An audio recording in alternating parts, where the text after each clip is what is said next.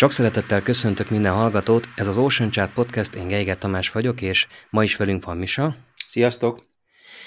Rajtunk kívül pedig itt van velünk Vadász Illés a Google Magyarország képviseletében. Illésre azt kell tudni, hogy a Budapest iroda megalapítása óta a hazai csapat tagja, úgyhogy már jó 13 éve gyűri náluk az ipart. Köszöntünk Illés! Sziasztok, és köszönöm a lehetőséget! És nem kevesebb dolog miatt hívtuk meg Illést, mert hogy egy korábbi adásunkban nem is olyan régen beszéltünk arról, hogy ezek a third party cookie ugye jövőre a Google Chrome böngészőben is kivezetésre kerülnek, ugye a Safari meg a, a Firefox oldalán ez már egy, egy picit előre a állapot, és ez egy nagyon-nagyon komoly kihatással lesz arra, amit EdTech-nek hívunk, tehát a hirdetési iparágra. Ebben pedig most a Google által kezdeményezett és több iparági szereplő vel közösen kialakításra kerülő Privacy Sandbox lesz vélhetően a nagy utód, ami tulajdonképpen a következő években meghatározza, hogy hogyan fogunk majd hirdetéseket célozni, futtatni, remarketing, stb. És már az előző adásban is kiderült, hogy azért ez egy mélyebben kifejthető téma, jó lenne jobban megismerkedni a magával a Privacy Sandbox-szal és annak a részeivel, hogy ez hogyan fogja helyettesíteni, cserélni a meglévő technikákat, technológiákat, és úgy gondoltuk, hogy ki lenne a legjobb arra, hogy, hogy ezt segítsen nekünk jobban felfedezni, mint a, a Google hazai képviseletében valaki, és hát Illés volt az, aki nagyon kedvesen vállalta itt nálunk a vendégszereplést ezzel kapcsolatban. Ugye alapvetően technikai dolgokról van most is szó, de továbbra is igyekszünk picit olyan dobozosan elmondani a dolgokat. Nyilván bizonyos értelemben azért kell majd itt ott technikai fogalmakat használni, de most is továbbra is azért próbálunk kicsit ilyen, ilyen, hogy mondjam, közepes szintet belül, tehát nem nagyon mély technikai módon végigmenni a dolgokon. Kezdjük talán azzal, hogy, hogy, hogy a miértek, jó? Tehát, hogy miért történnek most ezek a lépések, illés erről tudsz nekünk pár dolgot mondani, hogy ez, ez a Google oldalán hogy alakult? Um, persze, nagyon szívesen. A, ugye mielőtt a miértekbe belemennék, lehet, hogy e, előbb a mit uh, kéne meg, megpróbálni definiálni. Ugye a, történt egy bejelentés, miszerint a, a third party cookie kivezetésre kerülnek a Chrome böngészőben, de ez már egy jó régi bejelentés, tehát hogy ez, ez talán másfél éve történt, és, és egy ilyen viszonylag hosszú időtáv lett meghatározva erre, a, erre az egész folyamatra. És akkor ezzel, vagy erre ráépülve, ahogy a, a technológia fejlődött, meg ugye az általad is említett Privacy Sandbox-ban történtek olyan előrelépések, amik, amik eléggé előremutatóak tudnak lenni.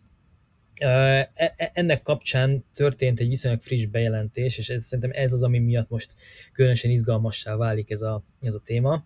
Ugyanis bejelentettük azt még március elején, hogy nem célunk ebben a, a third party cookie utáni világban az, hogy az embereket egyedileg kövessük a weben, és nem szeretnénk lecserélni a third party cookikat, mint technológiát, egy olyan technológiára, ami, ami ugyanazon az elven alapul, tehát hogy valamilyen formában egyedileg azonosítja a, a felhasználókat, és ez egyedileg követi őket a weben keresztül.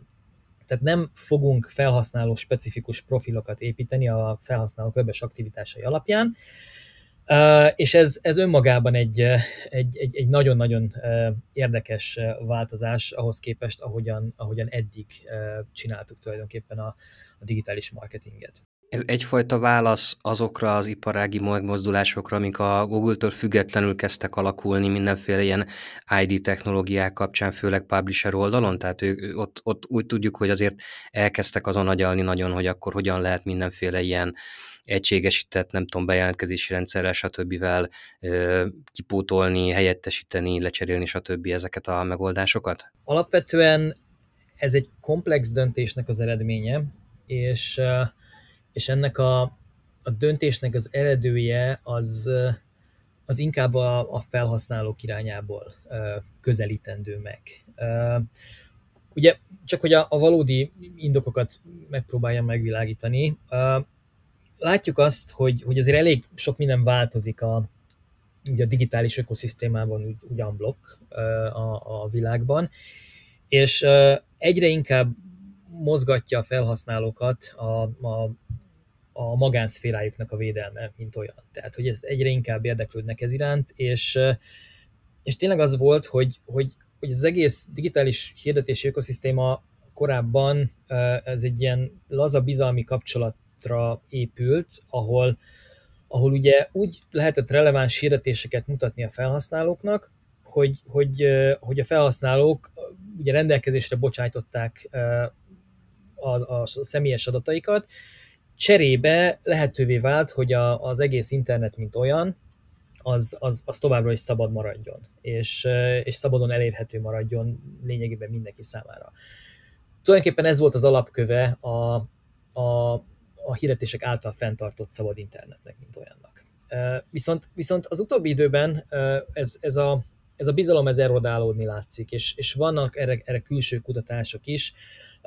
Az IBM egyik kutatása alapján kiderült, hogy, hogy az emberek 81%-a gondolja már azt, hogy a, az adatmegosztásnak a kockázata az már magasabb, mint az a haszon, amit, amit kapnak ebből. És, és igenis aggódnak a, a felhasználók, hogy, hogy követik őket. És ez, ez sok esetben egyébként már, már üzleti eredményeken is, is látszódhat. Csak gondoljunk arra, hogy, hogy, hogy elkezdenek a felhasználók adblockereket telepíteni, ami, ami alapvetően nem jó, mert akkor hirdetéseket nem lehet érdemben kiszolgálni. Elkezdik ugye a, a, a különböző konszenteket nem megadni, ezáltal a hatékonysága a hirdetéseknek nem lesz feltétlenül megfelelő. Úgyhogy erre a piacnak reagálnia kellett erre, a, erre az egész jelenségre. És, és igen, vannak böngészők, mobil platformok, ahol már nincsen third party cookie, és ugye a szabályozási környezet is ezzel párhuzamosan ösztökél mindenkit arra, hogy, hogy védjük a, a felhasználóknak az adatait, átláthatóságot várnak el, jóváhagyásokat, engedélyeket a felhasználóktól. Tehát ugye nem, nem lehet ezt igazából figyelmen kívül hagyni. És, és ez volt tulajdonképpen a, az egésznek az eredője. A cél ezzel az egésszel az, hogy, hogy, hogy valami olyan fenntartható dolgot hozzunk létre, amit, amit nem kell javítgatni, és nem kell folyamatosan a, a, a, a jogalkotói elvárások után futnunk vele. Illés, most azért két dolog is eszembe jutott. Az első az az, hogy nincs ez a dolog egy kicsikét túllihegve, tehát a, a felhasználókat inkább hergelik. A politika, a média, különböző helyek, hogy, hogy föl fogják használni az adataidat, és tudják, milyen színű az alsógatyád. És ugye hol tartunk a, a, az oltásoknál, már elképzelik Mari néni, hogy majd csippet ültetnek bele, és a nagy testvér követni fogja.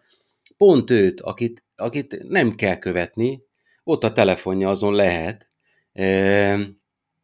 De, de, de el, bármikor, amikor erre kerül a sor, akkor ez egész olyannak tűnik nekem, mint egy ilyen, egy ilyen new wave lendület az emberek részéről. Fogalmuk nincsen konkrétan, hogy miről van szó, sőt, 10-ből 8 ellen, ellenző még a kukit sem tudná definiálni, de tiltakozunk, mert nem kell. Egyrészt azt gondolom, hogy ezt nem a mi tisztünk eldönteni, hogy, hogy ez túl van elihegve vagy sem. Mi, mi igenis, nekünk a feladatunk az, hogy, hogy odafigyeljünk a felhasználó igényekre. És lényegében az, hogy miért történik meg a felhasználói igényeknek a ilyen, ilyen, ilyen irányú elmozdulása, az, az, az szerintem mindegy is megtörtént, és, és ezt a felhasználó igényváltozást, ezt követi a, a jogalkotói, jogalkotói gondolkodás is. És, és alapvetően tényleg az lenne a cél, hogy amit az előbb is mondtam, hogy, hogy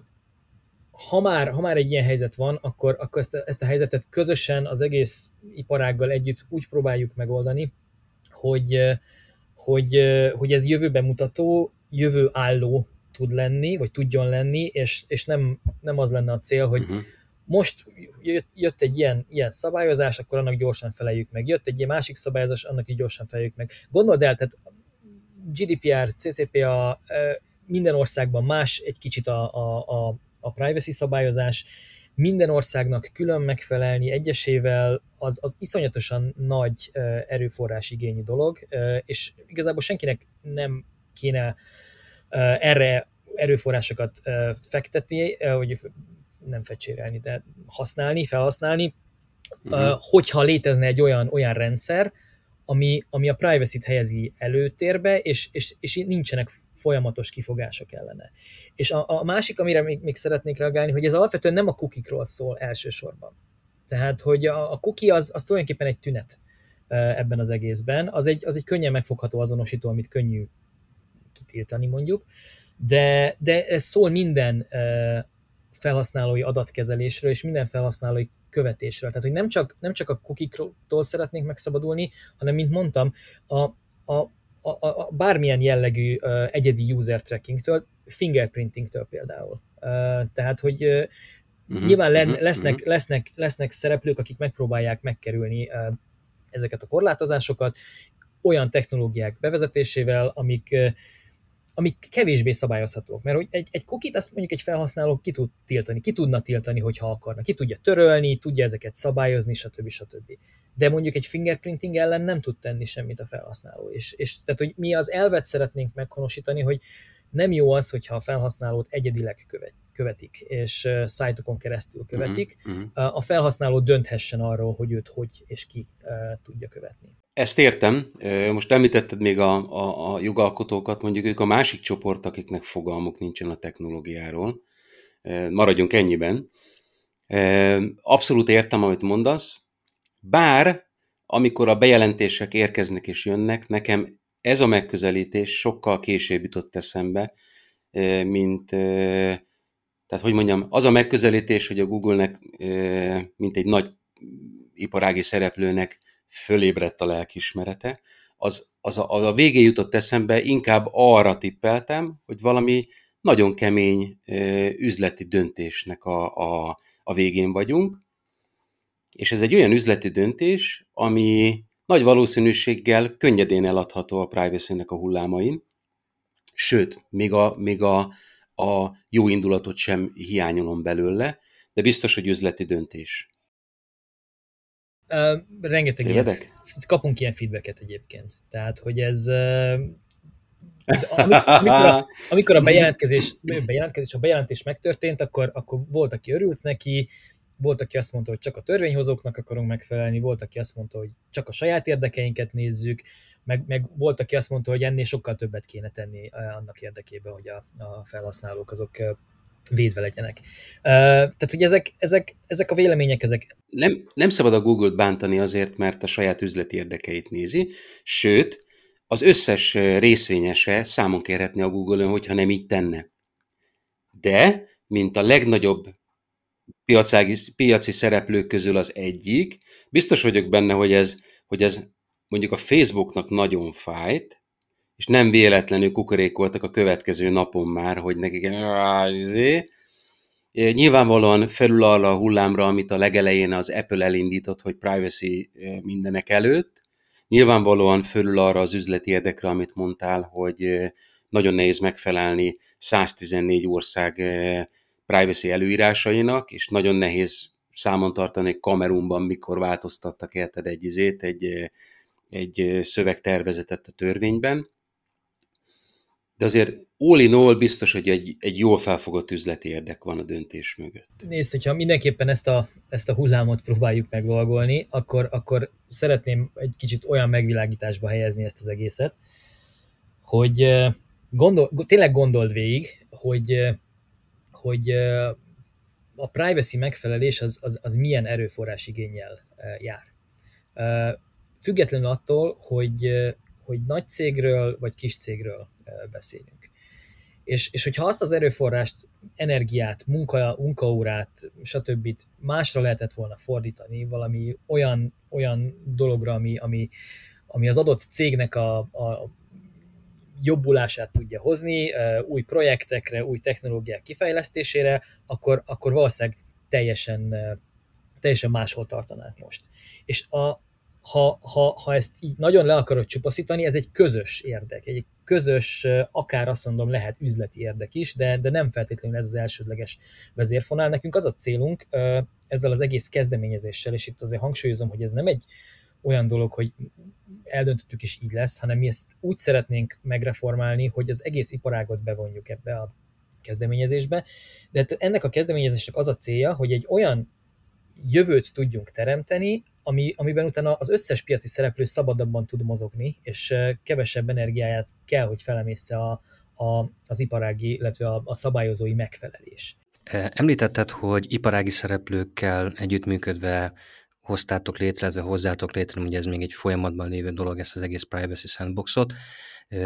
Anélkül, hogy most itt nagyon nem, nem várom el, hogy a Google reklámozzon más szereplőket, de tudunk néhány szereplőt mondani, hogy ha valaki hallgató és már hallott róluk, akkor van legyen egy megnyugvás benne, hogy igen, ők is benne vannak, tehát valószínűleg náluk sem okoz majd problémát a technológiai váltás. Um igen, nyilván teljes listát nem tudok mondani, ehhez a, a, ugye a Privacy Sandbox-ban lévő dokumentációkat érdemes végigböngészni, de, de például a Criteónak a, a, a, a Fledge-be történt javaslat az, az, az, az már él.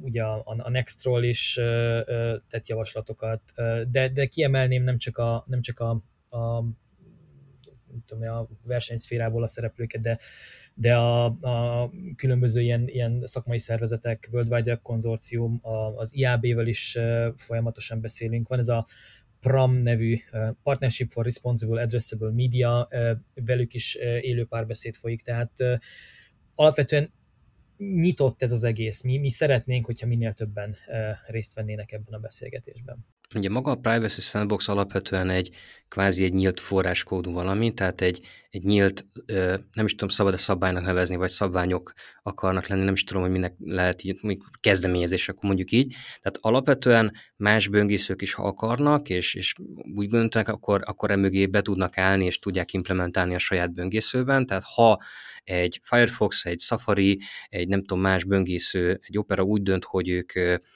ezt az egészet szeretnék hasonló módon implementálni, mert ami készült, az számukra meggyőző, akkor erre minden lehetőségük meg lesz, mert ennek minden leírása és minden technológiai részlete az, az elérhető lesz, és nem egy, egy üzleti titok lesz valahol valamelyik cég berkeny belül.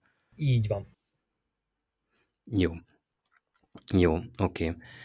Um, Picit, egy nagyon-nagyon picit még hagy kanyarodjak vissza. Ugye elkezdtünk beszélni a third party cookie-król, azoknak, akik esetleg most uh, még kérdőjel van főből, hogy mit is jelent a third party cookie.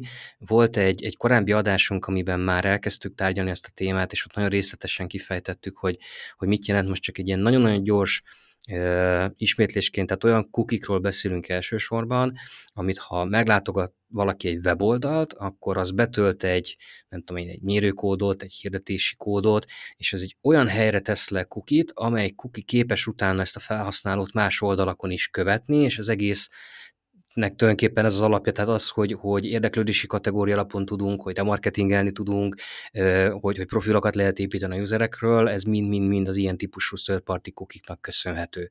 A kérdés, hogy amikor ezt majd bekövetkezik a Chrome-ban ez a tiltás, függetlenül annak a természetétől minden third party cookie blokkolva lesz? Tehát tök mindegy, hogy ez most hirdetésekkel kapcsolatos, vagy bármilyen ártalmatlanak tűnő cookie, ha az egy third party kontextusban van, az tiltva lesz? Én a jelenlegi ismereteim alapján úgy tudom, hogy igen.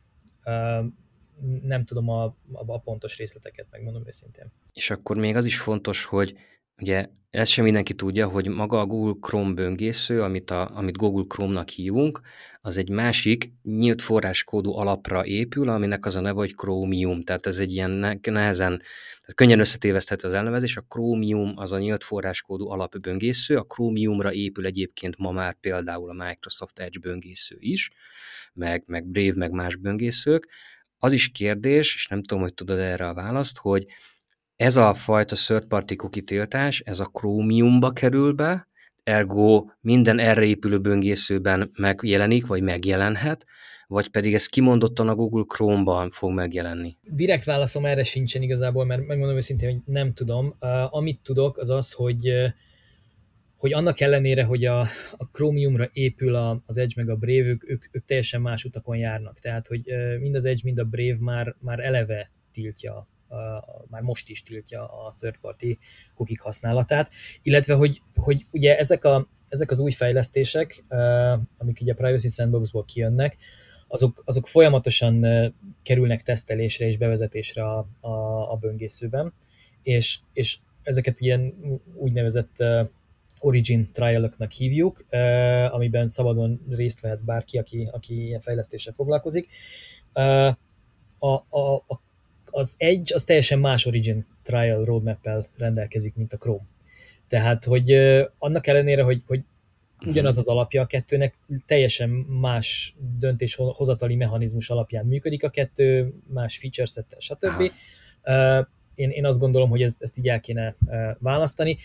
Ami, ami most történik, az, az, vagy a mi részünkről, az ugye Chrome specifikus. És érinti a desktop Chrome-ot és a mobil böngészőt is, vagy csak az egyiket, csak a másikat? Ez ugye a webet érinti, ami, amiben ugye a, mhm. a mobil web is beletartozik. Minden más uh-huh. jellegű mobilos témára most igazából nincsen plusz információ. Most ugye 2021-nek vagyunk hát nagyjából a Q1 végén, Egyenőre annyi hangzott el, hogy 2022-ben, de az egy eléggé tág időintervallum. Van már bármi közelebbi, hogy ez inkább az éveleje, vagy az évvége, vagy pedig igazándiból hagyjátok kifutni a dolgot, és nyitva adjátok a lehetőséget, hogy, hogy legyen idő tesztelni? Ugye az a cél az egész uh, Privacy Sandbox projekttel, uh, hogy, hogy legyenek használható alternatívák, uh, privacy safe alternatívák, elnézést a nagyon angol kifejezésért, de a magánszférát tiszteletben tartó alternatíva az, az mindig sokkal hosszabban hangzik, mint amikor azt mondom, hogy privacy safe.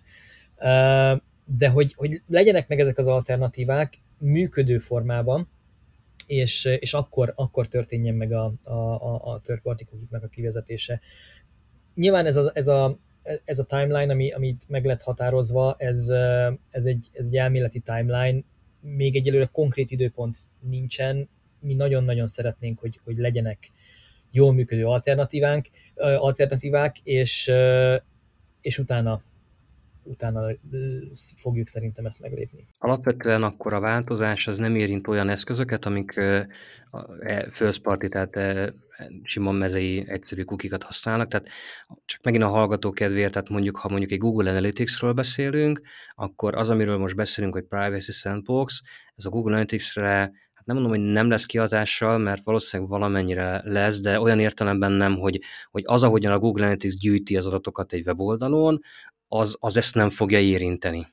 Jól értem? Igen, és itt azért két nagyon fontos témát szeretnék itt behozni ennek kapcsán. Az egyik az, hogy én azért megpróbálnám eltávolítani a, a, az eseményeket egyértelműen a, a cookie témakörtől. Tehát, hogy próbáljuk meg behelyettesíteni a, a cookie szót azzal, hogy adat. Tehát, hogy third party adat uh-huh. és first party adat. Mert, mert, mert innentől kezdve kezd szerintem sokkal tágabb értelmet nyerni az egész sztori. A, ami nagyon fontos, hogy, hogy nálunk az elv az az, hogy a first party adatokat, tehát olyan adatokat, amiket a egy adott szereplő a felhasználóról direktben gyűjt, és, és erre minden engedélye megvan, hogy ezeket az adatokat begyűjtse és felhasználja, ezeket mi szeretnénk 100%-ban tiszteletben tartani. Tehát, hogyha ha minden consent, megint egy ilyen szép angol szó, az megvan, akkor, akkor mi azt nem szeretnénk semmilyen formában limitálni, korlátozni, felrugni, akármi. Tehát, hogy ezeket, ezeket nyugodtan használhassa a hirdető, mert, mert erre minden joga megvan. Alapvetően ez, ez lesz a, a, a, a jövőnek a mozgatórugója, és ugye ebbe a Google Analytics beletartozik. Tehát a Google Analytics az ugye first party cookie technológián alapulóan, de first party adatot gyűjt a felhasználóról. És ugye a Google Analytics-ben nem feltétlenül csak a cookie vagy a cookie technológián alapuló adatokat lehet begyűjteni, oda be lehet utána offline adatokat is importálni különböző azonosítók segítségével, etc. etc. Mindennek az alapja az kell, hogy legyen, hogy a felhasználó erre engedélyt adjon. Ha ez megvan, akkor, akkor, akkor ez szabadon gyűjthető és használható azáltal az entitás által, aki erre az engedélyt megkapta. És ezt mi nem szeretnénk korlátozni. Tiszta sor, köszönöm szépen. Szerintem akkor vegyük egy kicsit át részleteiben a, a Privacy Sandbox-on belül azokat az elnevezéseket és azokat a kezdeményezéseket, amik arra hivatottak, hogy meglévő megoldásokat cseréljenek le. Ugye én összegyűjtöttem öt dolgot, ami tudom, hogy több dolog is van benne, én most ebből ötöt emelek ki, ilyen öncélúan, aztán nyugodtan egészíts ki, még ha úgy érzed, hogy van benne fontos, amiről beszélnünk kell. Öt dolgot emelek ki, ami azt gondolom, hogy nekünk hirdetőként fontos, hogy, valamilyen módon továbbra is működjön, elérhető legyen, hatékony legyen. Az egyik az úgynevezett interest base targeting, tehát amikor érdeklődési kategóriák alapján tudunk elérni felhasználókat. Ja, ott van a klasszikus remarketing, ami egyébként nagyon messzire vezetve, én azt gondolom, hogy ennek az egész átállásnak valahol az origója, amikor ez, ez annól nagyon túl lett tolva. Ott vannak az egyéni közönségek, amik ugye specifikusan Google Ads-ben egy, egy, egy olyan funkció, ahol kult alapon, esetleg search alapon tudunk célcsoportokat képezni, ott vannak ugye a konverziómérések, amikor valaki kattintott egy hirdetésre, valamit tesz az oldalon, vásárol, lead válik, stb.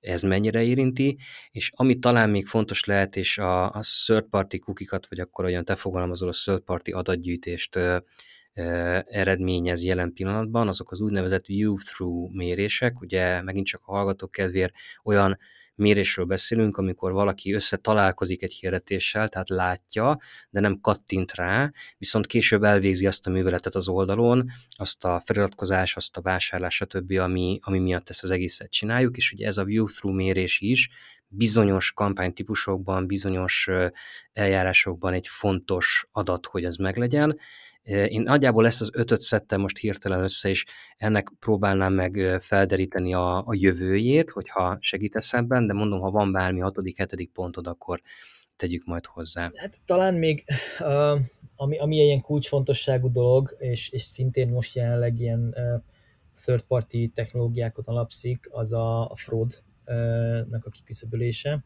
tehát a különböző hirdetési csalások kiküszöbölése, erre is van technológiai javaslat, illetve ilyen workstream a Privacy Sandboxon belül, de alapvetően szerintem jól, jó, jó irányba indulunk azokkal, amiket, amiket összeszedtél. Akkor kezdjük az elején, interest-based, ez ha jól tudom, a, a, és akkor tegyük olyan hozzá, hogy most akkor átmegyünk madarászásba. Ugye a, val, valami, ez legutóbbi adásban számolod derült ki, hogy az Amerikában nagy divat, hogy mindennek ilyen, ilyen jól kiolvasható fantázia nevet adnak. Én megmondom őszintén, én, én életemben most csecsemő voltam, akinek minden vicc új. Nekem ez annyira nem jött le, hogy ez ott ilyen nagy hagyománya van, és gyakorlatilag itt a Privacy Sandboxon belül is mindennek lesz egy olyan mozaik szava, ami egyébként nem feltétlenül mozaik szó, és, és mégis jelent valamit. Ugye kezdjük a flokkal. A flock az ugye alapvetően az interest-based megoldásokat hivatott új formába ölteni, Mit tudunk erről, inkább tényleg csak dobozosan, tehát ahhoz képest, ahogy most működik, ez, ez nagy vonalakban hogy fog működni a jövőben, ha, ha az az irány valósul meg, amiben most ez a flok jelen van? Igen, tehát a, a, a flock, feloldom a betűszót, csak azért, hogy ne, nehogy azt gondoljuk, hogy, hogy csak kitaláltunk egy madárnevet neki, és valójában nem jelent semmit. Uh, annó egyébként az Androidnak volt, volt ez a uh, szokása, hogy minden egyes verziót valamilyen süteményről nevezett el, uh, és ott, ott, ott meg is volt ennek a, a, a móka része. Szóval a Flock az a, az, az úgynevezett Federated Learning of, Federated Learning of Cohorts, uh, nem tudom, becses nevet kapta. Tulajdonképpen ez egy, ez egy gépi tanulás alapú történet, ami, ami azt hivatott elérni, hogy a, a hasonló érdeklődésű felhasználókat tudja úgy csoportokba rendezni, hasonló felhasználókat tartalmazó csoportokba, hogy ezeket az adatokat központi szerverekkel nem osztja meg, hanem, hanem ez az információ az a böngészőben van tárolva. És, és ugye a, a, a nagy ilyen, ilyen paradigmaváltás ennél a megoldásnál, illetve egy, az összes többi megoldásnál nagy részt, amit a, a Privacy Sandbox-ban uh, szeretnénk kialakítani, uh, a, ugye az iparággal együtt, hogy, uh, hogy, hogy a központi tárolás és adatfeldolgozás irányából mozduljunk el a, a lokális uh, tárolás és adatfeldolgozás irányába, és, és ennek a, a központja effektív az usernek a böngészője lesz. Technikailag ez úgy fog működni, hogy minden user tartozik majd egy ilyen, ilyen kohortba, aminek lesz egy egyedi azonosítója, és ezeket az egyedi azonosítókat lehet majd célozni különböző hirdetési platformokon keresztül. Tehát gyakorlatilag a böngésző, tehát elkezdek itt van az én Chrome-om, elkezdem meglátogatni a, nem tudom, a szállás.hu-t, a Trivágót, rákeresek a Google-ben arra, hogy horvátországi szálláshelyek, stb. stb. Ez alapján maga a böngésző lesz az, ami ott lokálisan elkezdi letárolni ezt a profiladatot, hogy én az utazások iránt érdeklődöm? Jól értem? De akkor, akkor nem csak egy kohortba fog egy felhasználó tartozni, hanem százba. Nem tudom a, a technikai részleteket, megmondom őszintén, hogy ilyen, ilyen mélyen nem ástam bele magamat a, a történetbe. Egyetlen egy dolgot uh, emeltem, vagy emelnék ki a, a, a részletekből, és amúgy meg azért hozzátenném, hogy sok esetben, amikor, amikor marketinget csinálunk, akkor nem feltétlenül kell pontosan tudnunk, hogy hogyan működik az egész, hanem, hanem azt kell éreznünk, vagy látnunk, hogy, hogy mi a hatékonysága a dolognak. És uh, amit, uh, amit eddig tapasztalunk az a, a, a korábbi mérések alapján, az az, hogy, hogy a, a korábbi interest alapú, uh, vagy érdeklődés alapú célzáshoz képest ezek a, a flock kohortok, illetve a flock kohortok célzása az körülbelül 95%-os hatékonyságot tud hozni. Ami azt jelenti, hogy a, a technológia önmagában működik, az, hogy a machine learning mögötte mit csinál, azt, azt nem is biztos, hogy nem baj, hogy, hogy én nem szeretném érteni. Egyébként Mise, ez most is így van, tehát most is alapvetően több érdeklődési kategóriát rendel hozzád a, a rendszer, és most tök mindegy, hogy Google-ről vagy Facebookról beszélünk, tehát ugy, ugyanilyen értelemben több kohortba tartozol majd, ez szerintem Az nem teljesen, változik. teljesen egyértelmű, csak ugye most, hogyha egy három-négy weboldalt megnyitok, akkor attól már leolvad lassan a, a Chrome miatt a, a proci, hogyha pedig rábízunk további feladatokat, vajon, vajon képes lesz-e technikailag a Google megoldani, hogy maga a böngészőz ne használjon fölösleges erőforrásokat hozzá? Vélhetően így dolgoznak rajta. Megmondom őszintén, tényleg nem tudom a, a technikai részleteit ennek, de, de azt tudom, hogy, hogy azért egyik böngészőgyártónak sem szándéka az, hogy, hogy olyan fölösleges terhelést rójon a, a, a lokális erőforrásokra, itt ugye a user számítógépéről beszélünk, hogy, hogy az, az, az ne tudjon működni. Egyébként csak egy gondolat a kohortról, annyit beszélünk róla, hogy ki kellett keressem, mert nekem nem volt egyértelmű, hogy a kohort az pontosan mit jelent, és meglepődve láttam, hogy hogy a római hadseregnek egy, egy egysége, ami 6 centúriót, tehát 6 századot jelent, és egy légiónak a tizede. Tudtátok? Most már akkor tudjuk. Passzív, passzívan tudtam, de nem tudtam volna előhozni ezt a tudást. De hallottam már erről. Hát én se tudtam előhozni, csak rákerestem. Flokkal kapcsolatban egy viszonylag új fejlemény, hogy, és ezt egy másik Googler nyilatkozta, most megmondom szintén pont nem írtam föl, de ha kell, akkor most gyorsan kikeresem, hogy ennek a floknak most egyenlőre van egy olyan hátulütője, hogy ezek, ugye említetted ezeket az úgynevezett origin teszteket, tehát amikor így elkezditek tesztelni ezt a technológiát kicsiben, hogy ez jelen pillanatban az európai gazdasági térségben nem indulhat el, mégpedig azért, mert hogy a flok a jelenlegi állapotában a, a GDP-ának nem biztos, hogy teljesen megfelel. Jól értettem ezt a gondolatot? Ez egy technológiai fejlesztés, aminek alapvetően az a célja, hogy a, a technológia működését e, tudja biztosítani, demonstrálni.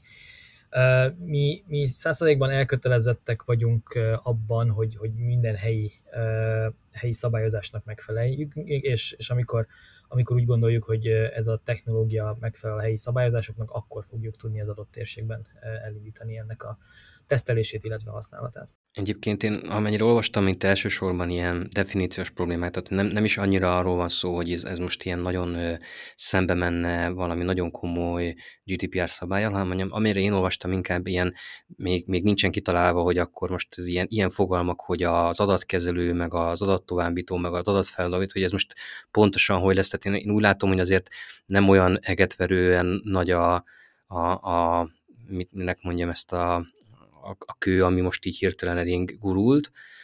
Magyarul én azt érzem, és talán ezt meg is tudod erősíteni, hogy azért most nem arról van szó, hogy, hogy egy, egy, egy tévút fele indult el ez a projekt, és akkor ez majd Európában nem is fog tudni megvalósulni, hanem egész egyszerűen vannak még pluszkörök, amiket be kell, hogy járjon, de hogy mindenki nyugodjon le, nem folytatom, mert hogy alapvetően menni fog, és jó lesz ez a... Nem. Én, én megmondom hogy nem tudom ennek a részleteit, azt, azt tudom, hogy, hogy a a commitment az megvan, tehát hogy, hogy, hogy szeretnénk alapvetően megfelelni, és, és a megfelelő emberek a megfelelő pillanatban a megfelelő lépéseket meg fogják tenni ennek érdekében. Néha az jut eszembe, amikor a, a, a GDPR-ról, meg erről az e-privacy-ről beszélgetünk, hogy azok az emberek, akik ezt írják, azok tulajdonképpen titokban az amerikai cégeknek dolgoznak, ugyanis olyan bilincseket raknak rá az európai vállalkozásokra, ami, ami teljesen fölösleges. Tehát én értem én a jó indulatot és a, a, a pozitív gondolkodást, csak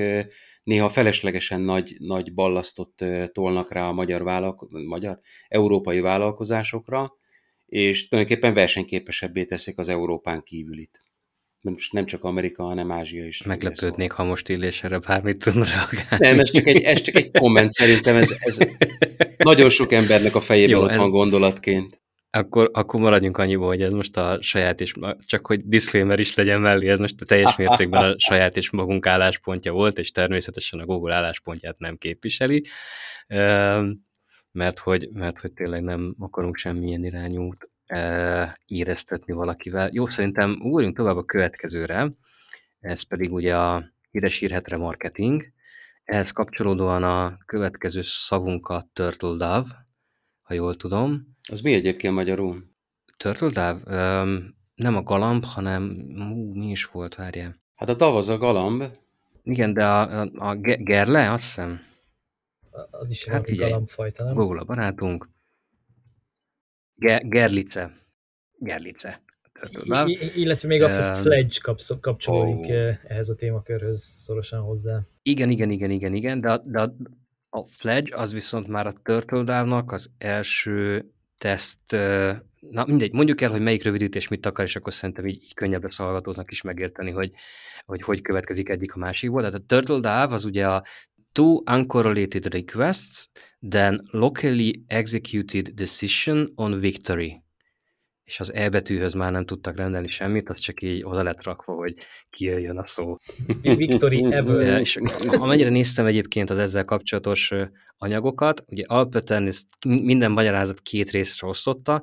Egyrészt az egyik lényeg az a two uncorrelated requests, tehát hogy van két olyan, mert ezt megpróbáljuk mindjárt kifejteni, hogy mi lehet ez a két hívás, ami, aminek nem szabad, hogy közel legyen egymáshoz és a másik fele az az úgynevezett locally executed, tehát mi, mi az, ami lokálisan lesz végrehajtva. Tehát ezt szerintem ezt a két dolgot próbáljuk meg kifejteni, és akkor talán össze is áll, hogy akkor mit jelent ez a Turtle Dove. Megpróbálnám use case irányából megközelíteni az egészet, mert szerintem úgy sokkal könnyebben érthető, mint hogyha itt a, a, a technológiai dolgokat próbáljuk meg kibontani. Ugye miről szól a remarketing? A remarketing arról szól, hogy én, mint hirdető, megpróbálok meghatározni egy, egy listát, amiben én gyűjteni szeretném a felhasználókat, akik bizonyos dolgot elvégeznek a szájtomon, vagy valamilyen formában rákerülnek erre a remarketing listára. És akkor utána, amikor ezek a felhasználók a weben tevékenykednek, akkor, akkor megpróbálom őket az alapján újra célozni, hogy ők rajta vannak a remarketing listán. És ez alapján döntéseket hozok arról, hogy hogyan licitálok rájuk, hogyan, hogy egyáltalán meg akarom-e célozni, milyen hirdetést mutatok meg nekik, etc. etc. De most ezt, hogy vagy nagyon ez most is így működik, így van. Így működik most a marketing, igen, igen. Tehát, hogy ez a, ez a use case. Uh, és ugye ez a funkcionalitás kerül veszélybe azzal, hogy nem lesz uh, third party cookie, mert nem tudjuk a random websájton azonosítani a felhasználót, és nem tudjuk, hogy melyik remarketing listán van rajta, és ezáltal nem tudjuk, hogy milyen hirdetést kell kiszolgálni neki. A privacy first jövőben ugye, mint említettem korábban, hogy az összes ilyen, ilyen jellegű döntés az, az lekerül a böngészőbe. És a, a működési logikája a, a, az egésznek az, az úgy néz neki, hogy amikor valaki a websájtunkon van, és mi szeretnénk egy remarketing listába gyűjteni, és ezt a remarketing lista gyűjtési funkcionalitást, ezt nem is nagyon szeretnénk látványosan megváltoztatni, akkor a, a websájtunk jelezheti a böngészőnek, hogy én, én szeretném ezt a felhasználót egy ilyen úgynevezett interest groupba uh, gyűjteni. Uh, kvázi a remarketing listának az új elnevezése lesz az interest group. Uh, és ezt a böngésző eltárolja, eltárolhatja, hogyha szeretné, hogyha a felhasználói beállítások ezek így vannak, ezt engedélyezik. És, és később, amikor a felhasználó böngész a weben, és egy olyan, olyan szituációba keveredik, hogy na, akkor itt megjelenhetne neki egy hirdetés, akkor a böngésző fogja tudni eldönteni azt, hogy az adott hirdető az, az meg tud-e jeleníteni hirdetést az adott usernek annak alapján, hogy a remarketing listán rajta van-e, vagy nincsen, vagy ebben az interest groupban benne van, vagy nincsen. Most ez önmagában egy eléggé komplex történet, mert azért nem, nem várhatnánk el a, az összes böngészőtől, hogy, hogy tárolja azt az információt, hogy, hogy az adott user az melyik cég, vagy melyik hirdető, melyik interest grupjához tartozik, és hogy real-time döntsön arról, hogy akkor melyik hirdető nyer, ugye ez a win a, a, a rövidítésben, melyik hirdető, melyik hirdetése fog nyerni, és ezért egyébként egy külső javaslat eredményeképpen, talán pont a Criteo volt az, aki ezt, ezt a részt javasolta. Van arra lehetőség, hogy ezek az információk a, a userről egy úgynevezett ilyen trusted serveren, vagy egy ilyen bizalmas kiszolgálón legyen tárolva, hogy, hogy ki melyik uh, interest groupnak a része. És ezt a, ezt a böngésző szabadon hívhatja meg akkor, amikor, amikor döntést kell hozni arról, hogy, hogy az adott usernek jelenítse meg uh, remarketing jellegű hirdetést, vagy nem.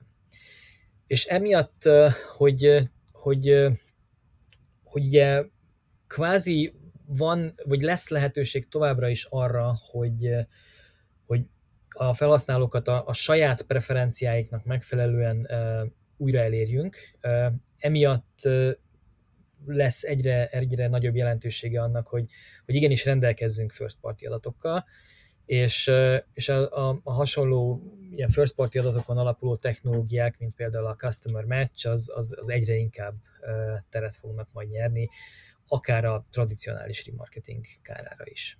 Tehát, ha jól értem, akkor ez a trusted, ez a trusted server, amiről most beszélünk, ez, ez a hirdetési hálózathoz tartozik, tehát ez például a Google Ads-nél egy, egy Google szerver lesz, egy nem tudom, Adformnál az oda tartozó szerver, egy Criteo-nál az ő hozzájuk tartozó szerver, erről, erről beszélünk most? Erről beszélünk, és erről beszélget a, az iparág is, tehát hogy erről még végleges döntés nincsen, hogy ez a Trusted Server, ez, ez hol legyen, ez kié legyen.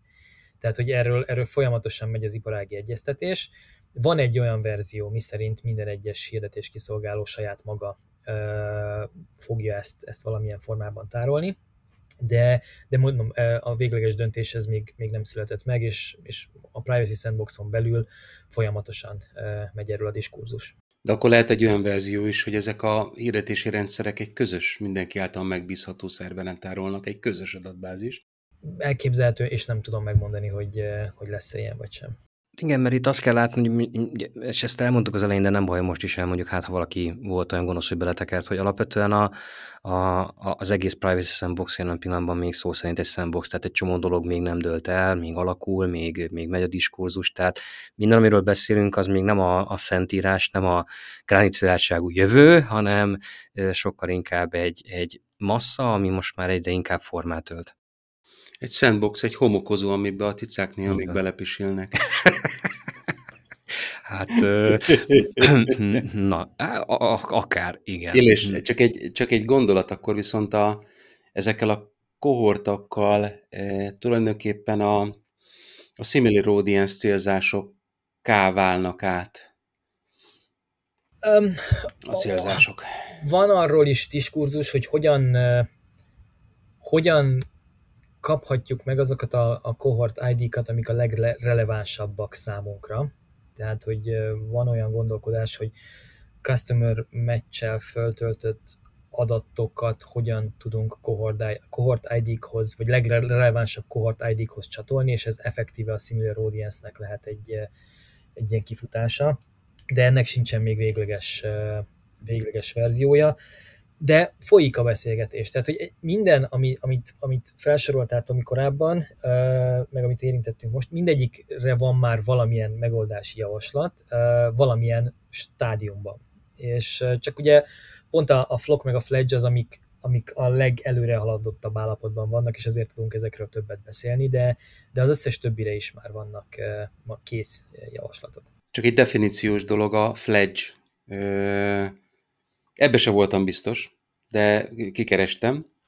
Ugye azt a madarat jelenti, aki már, akinek már eléggé fejlettek a, a szárnyán a tollak, hogy repülni tudjon. Nem tudom, mi a magyar szó rá. Röpképes madár. Röpképes. Ez a full-fledged. A szónak az értelmét tudtam, de nem tudtam pontosan, hogy mit jelent. Egyébként itt most a First Locally Executed Decision Over Groups Experimentnek a rövidítése, csak hogy ez is meglegyen.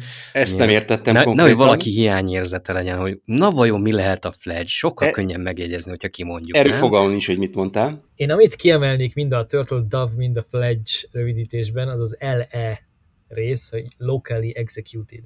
Locally tehát, Executed, igen. Hogy, hogy nagyon-nagyon fontos eh, gondolat uh, uh, hogy nem tudom, a paradigmabeli átállásról beszélünk, a, a központilag eldöntött hirdetéskiszolgálás és a, a lokálisan eldöntött hirdetéskiszolgálás között, és, és ugye ebbe az irányba próbálunk elmozdulni, hogy, hogy ne feltétlenül központi szerverek döntsék ezt el. Jó, szuper. Akkor nagyjából akkor a remarketinget is szerintem most újra feltaláltuk, és akkor menjünk tovább. Vannak ezek a az egyéni közönségek, ezek a custom audience ez amennyire én érzem, és majd elmondod, ha így van, vagy nem így van, ez alapvetően megint egy kevésbé érintett téma, mert amikor nyilván megfelelő konszent mellett gyűjtött, nem tudom, e-mail címlistát föltöltünk egy hirdetési rendszerbe, az alapvetően nekünk egy first party adat, vagy hát a hirdetőnek egy first party adata, annak pont az a lényege, hogy kukimentesen lehet tulajdonképpen célozni felhasználói profilokat, igaz? Tehát ezt a részét a Custom Audience-nek ez az egész Privacy Sandbox nem érinti. Félig meddig. Ugye a nem, nem, Félig meddig. Melyik felét érinti? Tehát nem azon múlik a, a, a custom audience, hogy, hogy hogyan képzed a, a, az audience-t, hanem hogy hol aktiválod ezt az audience-t, milyen, milyen médiumon és szigorúan el kell különíteni az adatgyűjtést, meg az adataktivációt. Tehát, hogyha, meg hogy ki a custom audience. Tehát, hogyha ha én, mint, mint hirdető feltöltök egy, egy user adatbázist, az az én first party adatom, azt, azt nekem aktiválnom kéne, tudni kéne bárhol, ahol, ahol, amire én engedélyt kaptam. Tehát, hogy ez, ezt aktiválnom kéne a Google rendszerén, a nem tudom, minden más rendszeren, a DV360, akárhol. A, amikor arról beszélünk, hogy a, a Google Ads-ben van egy olyan, olyan célzási megoldás, hogy Custom Audiences, eh, ahol kulcsszavakkal, keresőkifejezésekkel tudok összerakni felhasználói érdeklődési kört, effektíve visszacélozni azokat a usereket, akik valamire kerestek a, a, a Google-ben vagy a YouTube-on, és mondjuk megjelenti nekik egy Discovery hirdetést, vagy egy TrueView hirdetést, az is egy custom audience, csak az a Google first party adatain alapuló custom audience, mert ott a Google gyűjti be ezt az információt a felhasználóról a felhasználó engedélyével, és ezt rendelkezésre bocsátja a saját propertiein, tehát hogy a, a, a Gmailben, a, a YouTube-on, a, a nagy Isten Searchben, a Discover feedben, stb. Tehát, hogy, hogy ami a miénk, azon, azon mi ezt tudjuk aktiválni, mert effektíve ez az a mi termékünk, és mi gyűjtöttük be hozzá az adatot. Ez, ez, ez a rész nem fog változni. Ami, ami változni fog, amit ez érinteni fog, ahol, ahol a Google adatai third party adatként jelennek meg, tipikusan a, a GDNN, ahol ugye más publishereknek az oldalain jelentünk meg hirdetéseket, vagy DV360 relációban, ahol, ahol szintén nem a, nem a saját propertieinken jelenítjük meg a hirdetéseket ott ez, ez, ez okozhat fennforgást, mert ugye azok, azok a third party cookie alapúak most jelenleg is, illetve third party data alapúak. Itt, itt majd valószínűleg sokkal nagyobb hangsúly lesz az adott publisher által gyűjtött first party adatokon, és az, azokon alapuló célzáson, illetve sok esetben elképzelhető, hogy, hogy újra reneszánszát fogják élni a, a nagyon okos, kontextuális célzási megoldások.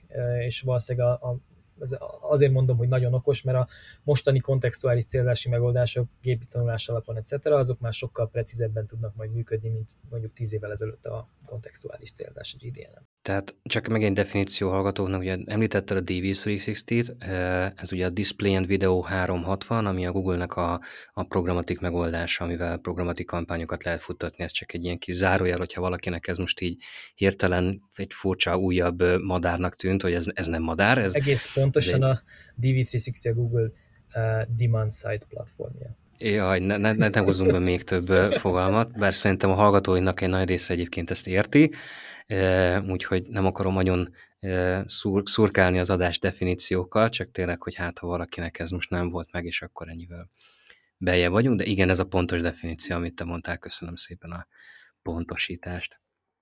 Jó, Custom Audiences megvolt, View-through mérés, szerintem ez még egy, egy izgalmas dolog, amit érintenek a, a third party adatgyűjtések, és ez csak megint egy nagyon konkrét példával élve, ugye Google Ads-ben van például egy olyan YouTube kampány beállítási lehetőség, ez a, ez a True View for Action, tehát amikor úgy futtatunk videókampányt YouTube-on, hogy abból mi tényleg konverziókat szeretnénk látni, ez ugye egy, egy olyan iránya a Google-nek, hogy a, a YouTube-ot, mint Everness eszközt kicsit átalakítsa és felhasználhatóvá tegye performance célokra, de ahhoz, hogy ez a True for Action működjön, meg egyébként sok minden más is, csak ez talán egy jól megfogható példa, ahhoz kellenek ezek a view-through mérések, magyarul azt be, be kell tudni mérni, hogy valaki találkozott azzal a videóhirdetéssel, nem biztos, hogy ott kattintott, és nem tudom én, két-három napon belül viszont vásárolt az oldalon, feliratkozott, lead vált, stb. stb. stb. Itt ugye megint el kell különíteni a first party, third party uh, méréseket, tehát hogy vélhetően a, a, a first party view-through mérés az, az nem fog akadályokba ütközni, uh, de a, a third party view-through mérés az, az igen. Nem tudok róla, hogy erre most lenne kész uh, megoldás, de uh, de dolgozunk azon, hogy, hogy, hogy erre is legyen. Akkor ez még tudulista. Ez még, hát a tudulistán elég sok minden van, de, de alapvetően fogy, er, foly, folyik erről is a diskurzus, nem, nem tudom, hogy most milyen állapotban van. Jó, köszi szépen. Akkor ennek a paria egyébként a click mérés, ami viszont számomra furcsa, mert hogy én mindig azt gondoltam, hogy alapvetően a click-through, tehát a, a, mondjuk így a normál konverzió mérés az, az nem mindig first party cookie-val, meg first party dolgozik, tehát hogy én megmondom őszintén, és ez lehet, hogy egyszerűen csak az én hibám, én nem is annyira soroltam ide eddig ezt a problémát, hogy ezt is ö, újra kell gombolni, de igen, tehát ö, mit is gombolunk újra, meg hogy lesz ez újra gombolva, segítsen ezzel? Ugye a konverziómérés az definíció szerint ugye third party ö, ö, alapon működik, ugyanis mi történik, amikor konverziót mérsz? A saját websájtodon lefut egy olyan kód, amit egy harmadik fél doményéhez riportolsz be, hogy itt történt egy konverzió. Szólsz effektíve te a Google eznek, hogy nálam történt egy konverzió, és a megfelelő azonosítókat elküldöd a Google eznek, hogy ezt, ezt be tudja követni, hogy, hogy melyik kattintás hozta ezt a konverziót. És, és effektíve itt az történik, hogy, hogy a, a felhasználó adatát megosztod egy harmadik féllel a, a saját websájtodon. Egyrészt erre nyilván kell konszent, másrészt a technológia, mint olyan, az, az, az, az nem fog működni már, mert ugye ezek is third party cookie alapon működő technológiák voltak. Ugyanakkor azt is, azt is figyelembe kell venni, hogy, hogy sok esetben ezek a konverziók ezek nem biztos olyan dolgok, amiket a felhasználó szívesen megoszt egy, egy harmadik feles kiszolgálóval. És, és, és emiatt is valahol szükség van arra, hogy, hogy a konverziómérés is meg tudjon valósulni egy ilyen privacy first módon, eh, ahol, ahol a, a böngésző dönti majd el, hogy milyen konverziót hol riportál be, egész konkrétan, eh, mekkora zajjal fogja ellátni a konverziót, az, az elsőleges cél az, hogy a, a, a, a privát szférát azt, azt száz százalékban tiszteletben tartja, tartsa. És, és ami, ami így felhasznál, felhasználói hirdetői oldalról lesz érdekes, az az, hogy el kell kezdeni hozzászokni ahhoz, hogy, hogy azok a számok, amiket mi, mi látunk a, a hirdetési rendszerekben, azok nem egy-egy precíz számok lesznek, már egyébként most sem feltétlenül mindig azok, mert ugye most is van egy csomó modellezés a, a, a konverziómérésben, de hogy egyre több modellezés fog bejönni, és, és emiatt lesz egyre inkább nagyobb szerepe annak, hogy, hogy az optimalizálási döntéseket is ez alapján, a modellezett adatok alapján hozzuk, és amennyire lehet machine learning alapon, mert azok ezekkel az információkkal sokkal több mindent fognak tudni kezdeni. Alapvetően, amit, ami, amihez el kell kezdeni hozzászokni, az az, hogy nem fogunk minden egyes konverziót látni, ugye agregált konverziómérésről beszélünk, illetve modellezett konverziómérésről, a trendszerűségek megfigyelésére tökéletesen alkalmasak lesznek, illetve a, a különböző e, ilyen összefüggéseknek a, az értelmezésére, e, de sokkal jobban fogunk járni a jövőben, hogyha az optimalizációs döntéseket, azokat majd rábízzuk a, a, az okos algoritmusokra.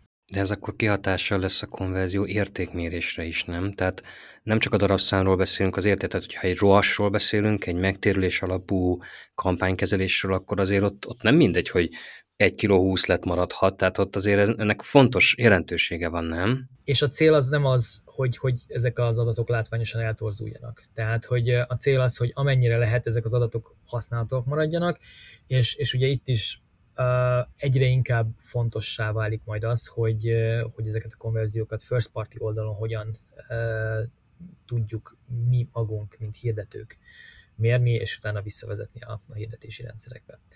Lelki szemeim előtt megjelent az ügyfél, aki azt mondja, hogy tegnap volt 6 darab konverziónk, ti pedig azt mondtátok, hogy 7. És ez alapján hoztatok döntést, pedig így veszteséget termelünk. Na most viccet félretéve, azért fogtok ezzel problémát okozni a hirdetőknek és az ügynökségeknek kőkeményen elképzelhető, de ez egy ilyen, egy, egy olyan, olyan átállás, amin, amin egyszer át kell, át kell valahogy lendülni, és, és hogyha ez lesz az új normális, akkor, akkor, akkor már ez, ez nem fog uh, problémát okozni. Most mondok egy ilyen uh, nagyon elrugaszkodott analógiát. Uh, ugye az elmúlt tíz év, minden egyes éve az arról szólt, hogy itt a mobil éve. Nem tudom, emlékeztek ez még megvan gondolom mindenkinek. Minden egyes évben elmondtuk. Meg akartam tőled kérdezni, hogy most a következő tíz év az a mindegyik a privacy éve lesz? Egész konkrétan ez fog történni, hogy mi, a következő tíz év minden egyes évben a privacy éve lesz. De hogy, hogy ez a mobil átállás sem volt, sem volt egyik pillanatra a másikra olyan, olyan fájdalommentes. És, és, és nagyon-nagyon sokat kellett azon, azon dolgozni, hogy, hogy, hogy hiába mondjuk azt, hogy, hogy mobile first, meg, meg a felhasználó, hogy mobilon vannak, mégis megvoltak a régi berögződések. És, és azt gondolom, hogy aki hamarabb képes ezt a váltást e, abszolválni, szép magyarul, akkor az, az versenyelőnyben lesz. Aki hamarabb átáll arra, hogy first party gondolkodás, first party adataktiválás, az versenyelőnyben lesz ahhoz képest, aki, aki, akinek ez lassabban megy. És, és ugyanez volt a mobilnál is. Tehát, hogy aki, aki előbb rájött arra, hogy mobile first élményeket kell nyújtani a felhasználónak, az, az, az kapott egy pár év laufot, és idővel utána mindenki követte ezt. És vélhetően ugyanez lesz a, a, a jövőben a, a privacy szempontjából. Itt talán annyi a remény, hogy, hogy mivel azért nem most kezdődött az internet, és már, már sok szakember van a piacon, aki, aki már több mint tíz éve űzi ezt a, ezt a piacot, vagy ezt az iparágat, valószínűleg hamarabb, hamarabb fogunk ébredni, úgy unblock, mint, mint, mint szakma, és, és gyorsabb lesz ez a, ez a transition. Szép, megint elfejtek magyarul néha. Visszatérve a, a konverziómérésre, a konverziómérés az az a dolog, ahol, ahol minden hirdető a legpontosabb számokat akarja, mert ez, a, ez a, az üzletének az alfája és omegája, hogy beletettem százat, és kijötte belőle 101. És hogyha ha ezek a számok, ezek eh, mintavételezésen, machine learningen és egyebeken fognak alapulni, akkor a pontos mérések helyett kapnak egy sávot. És az a sávban van egy bizonytalanság. Na most, hogyha ez a sáv a 95 és a 105 közé kerül, abban a pillanatban egy problémával nézünk szembe, mert nem tudjuk pontosan, hogy mi történik. Tehát meg kell szoknod azt a helyzetet, hogy mész az autóval, 60-nál mérnek, de valahol 55 és 70 között a autózó. Tehát, hogy ezt így nem... Érted? Tehát, hogy, hogy nem oké. Okay. Értem a, a, a felvetést. Én azt gondolom, hogy még, még eléggé korai állapotban van ez az egész helyzet ahhoz, hogy el tudjunk kezdeni spekulálni, hogy mi lesz pontosan. Uh, én, én nekem mindig van egy Mondjuk egy megoldás az, hogyha a rendőröknek is a, a radarja nem pontosan mér, hanem azt írja ki, hogy 45 és 65 között valahol. És onnantól kezdve van alkupozíció, tudod? Igen, én, én, ha ezt az analógiát akarjuk használni, én akkor azt, azt gondolom, hogy ami fontos az az, hogy a, a rendőrök által felügyelt utakon több mérési pont legyen, ami által precízebb információt tudunk arról kapni, hogy a felhasználó az valóban végig gyorsan hajtott-e, vagy, vagy csak a, a mérési pontnál, az egy darab mérési pontnál gyorsított föl, vagy lassított le. És, és újra elkezdeném hangsúlyozni, hogy a, a first party adatvagyon lesz igazából a versenyelőny. A konverziók tekintetében is. Minél precízebb információval rendelkezünk a felhasználóról, és ez különböző konverziós pontokat jelent, különböző értékekkel, annál, annál jobban, jobb képet fogunk tudni alkotni róla, és annál könnyebben fognak tudni majd az algoritmusok erre optimalizálni. Tudod, ez olyan, hogy, hogy végigdöngetek kiló 80-nal e, Siófoktól Budapestig, amit egyébként nem szoktam, amióta automata autóm van, azóta nyugisan ilyen 125-tel megyek, mindegy, de végigdöngetek kiló 80-nal, de kajászónál megállok egy kávéra, és aztán nekem hiába nézed meg a Siófok Budapest két pont között az időt, nem fog a statisztika valódit mondani. Pont, pont erről beszélek, hogy, hogy nem, nem a két pont közötti időt kell nézni, hanem, hanem folyamatosan kell olyan, olyan mérési eseményeket beiktatni, amik a, a, a kisebb szakaszok közti uh, eredményességet tudják neked mutatni. Egyébként csak, hogy egy kicsit közbe okoskodjak, többek között a Google erre van egyébként ö, olyan megoldás, amivel ez ö, ugyan visszamenőleg, de pontosítható, mert ugye Google ezben van egy, egy Conversion Adjustment nevű funkció, tehát ö, akár automatizáltan folyamatosan vissza lehet tölteni azt, hogy hogyha rendeltem a konverzióhoz egy egyedi ID-t, akkor annak az egyedi ID-nak valójában mennyi az értéke. Tehát egészen addig, amíg nincsen meg a, a, a tényleges szám, addig ezt, ezt vissza lehet utólag tölteni, és ez esetleg segíthet abban, hogy ne 95 és 105 közé essen a dolog, hanem tudom, 24 órán belül beálljon arra az értékre, ami ténylegesen történt. Viszont ez már ugye first party információ. Tehát, hogy itt, itt, itt különül el a third party konverziómérés, meg a first party uh, uh, információ. Tehát, hogyha képesek vagyunk arra, hogy, hogy mi, mint, mint hirdető, visszatöltsünk ilyen precíz információkat, akkor annak csak örülni fog a rendszer. A fraudcheck az alapvetően arról szól, hogy szeretnénk minél jobban kiszűrni azokat a elsősorban talán kattintásokat, de ha jól tudom, talán a hirdetés megjelenésekben is van ilyen fraudcheck, ezt nem tudom most per pillanat pontosan, de azt hiszem így van, ahol azt próbálja meg kiszűrni egy, egy tulajdonképpen egy harmadik feles rendszer, tehát ez nem a Google szűrője, ez nem a Facebook szűrő, stb., hanem vannak cégek, akik erre szakosodtak, hogy megvizsgálják, hogy az a kontextus, ahol most a kattintás, meg a megjelenés történik, az vajon valide, tehát hogy az egy húsvér felhasználó lehet, aki tényleg kattintott, aki úgy kattintott, hogy, hogy nem félrenyomta, hanem, tehát hogy minden ilyen aspektusát próbálja ellenőrizni ennek a, az egyszerű interakciónak, annak érdekében, hogy a, a hirdető az minél nagyobb arányban olyan kattintásokat és, és olyan megjelenéseket kapjon, ami teljes mértékben megérte neki, és nem egy félremenő dolog volt, nem bot volt, nem robotok nyomkodták végig, stb. stb. Ugye erről beszélünk Fraudcheck tekintetében. E, így van, és uh, amit itt nagyon fontos hangsúlyozni, az az, hogy hogy ugye ennek az egész nyílt internet ökoszisztémának ennek tulajdonképpen három szereplője van. Uh, ugye vannak a, a, a hirdetők, vannak a, a publisherek, ahol megjelennek a hirdetések, és vannak a felhasználók, akik ezáltal szabadon férhetnek hozzá a publisherek tartalmához. Uh, és, és, és e, ez, a, ez, a, ez a hármas, ez, ez, ez, fontos, hogy, hogy nekik a, a bizalmuk az kvázi töretlen legyen. Most a, a felhasználói bizalom megtörik, át kell alakítani a, a, a rendszereket. Nagyon fontos az, hogy a hirdetői bizalom az ne törjön meg semmilyen formában, és ennek, ennek nagyon fontos eleme az, hogy ha third party módon ez a fraud check nem valósítható meg, akkor, akkor milyen más ilyen privacy first megoldással lehet ezt megoldani, és, és igenis kell ezen, ezen, a, ezen a témán együtt dolgozni az egész iparágnak. Ja, a Privacy Sandbox ezen kívül is még több mindent tartalmaz, amire most így nem biztos, hogy kitérünk részleteiben, mert nem feltétlenül szigorúan érinti közvetlenül a, a hirdetési iparágat.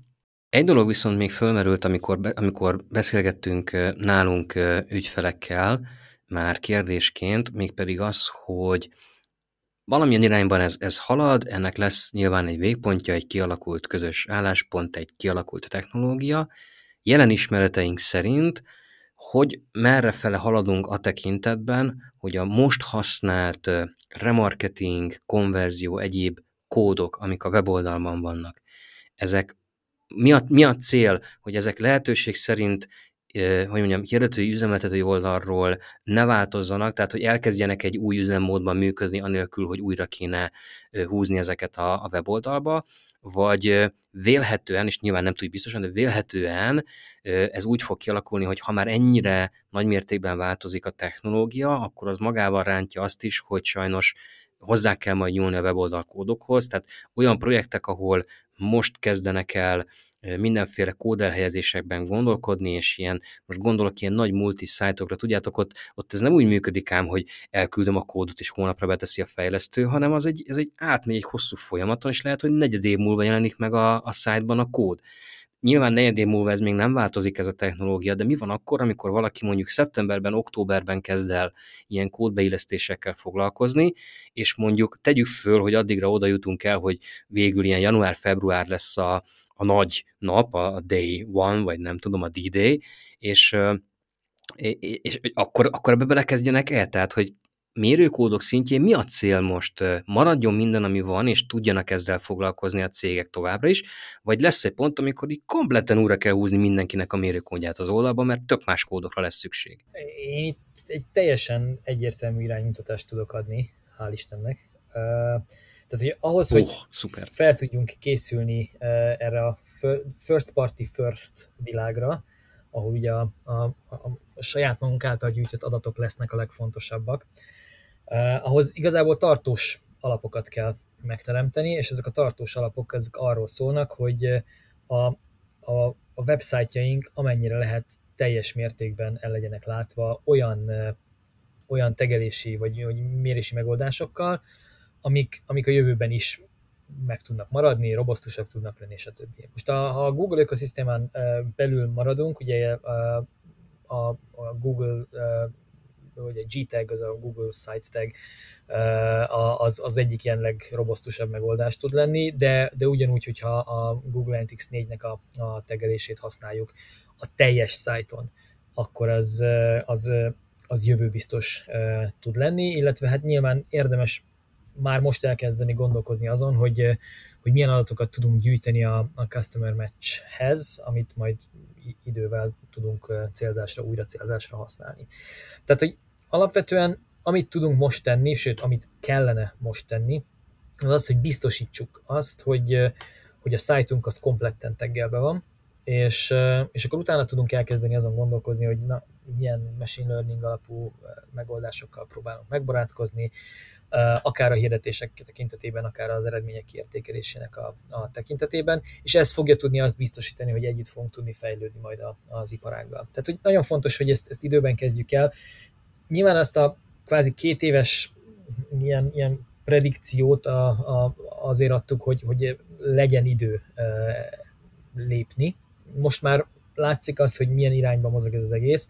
Még továbbra is azt gondolom, hogy van idő lépni. Tehát, hogyha fél évig is tart az új kódok implementációja, ha és amennyiben szükség van, mert egyébként nagyon sok mindenkinek ez már, már készen van, de akkor is még van, van rá lehetőség, hogy ez megtörténjen. Tehát akkor alapvetően a, ha most a hirdetőköz beszélünk, ők relatíve nyugodtak lehetnek, mert nagyjából az a cél, hogy amiket ma használunk, különböző kódokat, azok, azok ilyen, ugyanígy ilyen, na akkor én is használok angol szót, ilyen future-proof legyen, tehát hogy ne, ne kelljen ehhez gyakorlatilag hozzányúlni.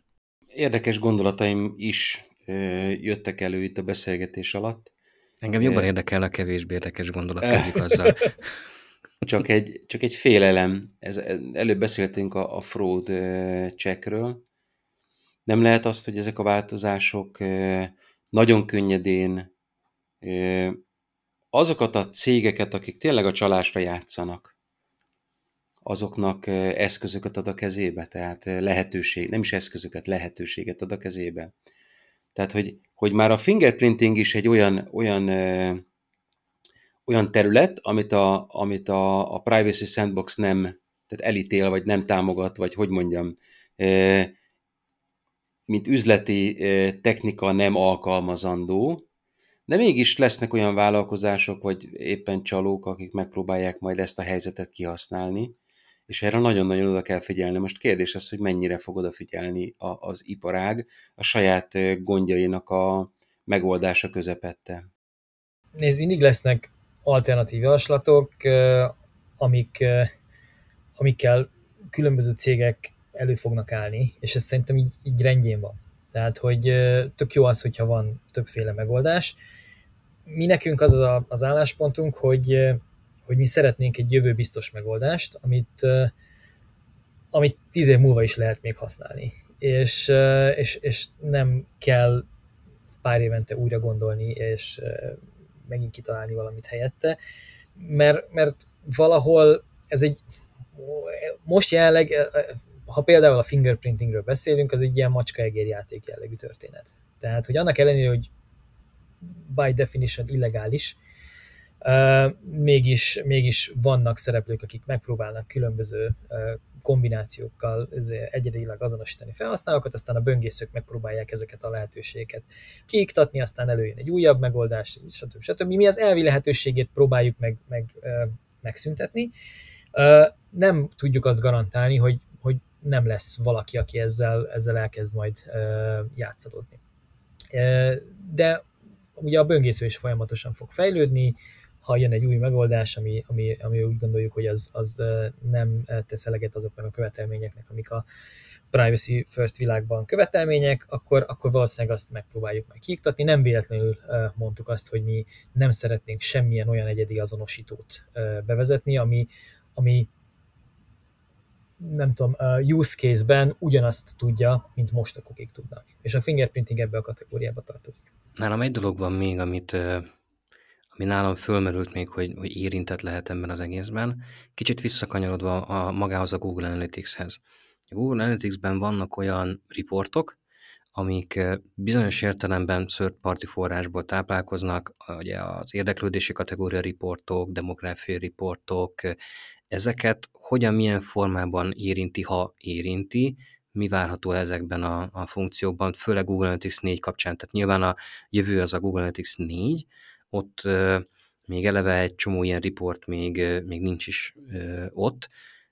Várható ez oda, milyen formában degradálódnak ez adatok, stb. Mit lehet ezzel kapcsolatban publikusan tudni? Ilyen, ilyen mélységben a, a, az Analytics roadmap nem vagyok tisztában. Logikusan gondolkodva feltételezhetően fogja érinteni, de, de nem tudok semmi konkrétumot most mondani. Jó, kösz. Hát majd akkor erre is visszatérünk még. Egyébként már most mondom, hogy szerintem vissza fogunk még téged hívni, de amikor talán így az év második felében egyre inkább látszódnak a, a konkrétabb irányok, úgyhogy én, én nagyon bízom benne, hogy ezt a felkérést legalább még egyszer el fogod vállalni, és akkor majd sokkal frissebb és talán még konkrétabb dolgokról fogunk majd beszélni a, az akkor már közeli jövővel kapcsolatban. No, hát azt hiszem, hogy akkor rendesen kifejtettük, hogy mit tudunk jelenleg a Privacy Sandboxról, ami hát mindenféle túlzás nélkül azt gondolom, hogy simán mondhatjuk, hogy akkor itt most tényleg újra föl van találva a kerék, meg, meg a spanyol viasz, tehát azért ez egy nagyon komoly technológiai váltás lesz a, ha ez, ez teljes mértékben megvalósul. Sok mindent átbeszéltünk az adás során, különböző olyan technológiai elemeket, amik újra gondolásra szorulnak.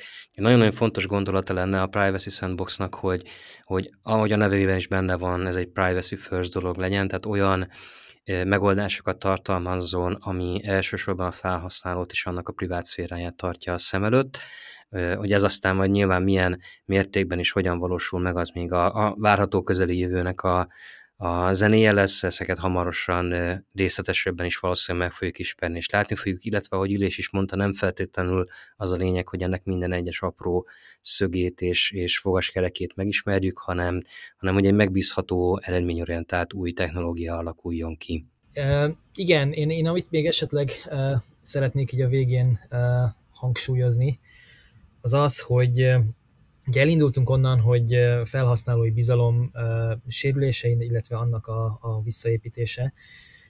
Én azt gondolom, hogy, hogy ez, egy, ez egy közös felelősség a, a, a teljes digitális hirdetési ökoszisztémának a közös felelőssége, hogy ezt valahogy együtt lépjük meg.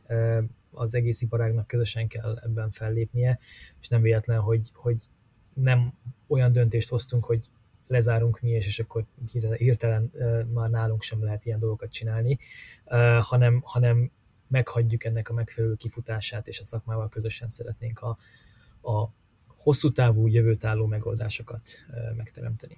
Emellé bígyeszünk egy ilyen szívecskés emojit még, ezzel a care mozdulattal, és akkor teljesé válik a kép. Jó, nagyon-nagyon szépen köszönjük, hogy elfogadhat a meghívásunkat. Itt volt velünk Vadász Illés a Google Magyarország képviseletében. Köszönöm szépen a lehetőséget, és várom a következő felkérést. Ha tetszett az adás, és most hallottad először a podcastet, hallgassd meg az előzőeket is, mert sok érdekes témát dolgoztunk már fel. Spotify, Apple Podcast, Google Podcast, egy szóval kedvenc podcast appodban csak keres rá az Ocean Chart podcastre, és már is értesülhetsz új adásaink megjelenéséről. Amelyik abban lájkolni is lehet az adást, kérlek, tedd meg, ha tetszett, amit ma hallottál, és hogyha már like, van Facebook oldalunk is, Ocean Chart Podcast néven találtok meg, és követhettek minket. Végül van weboldalunk is, oceanchart.hu. Köszönjük még egyszer, hogy velünk voltatok ma, Misa, neked is minden jót. Sziasztok! Hamarosan jelentkezünk a következő adással, én Geiger Tamás voltam. Sziasztok!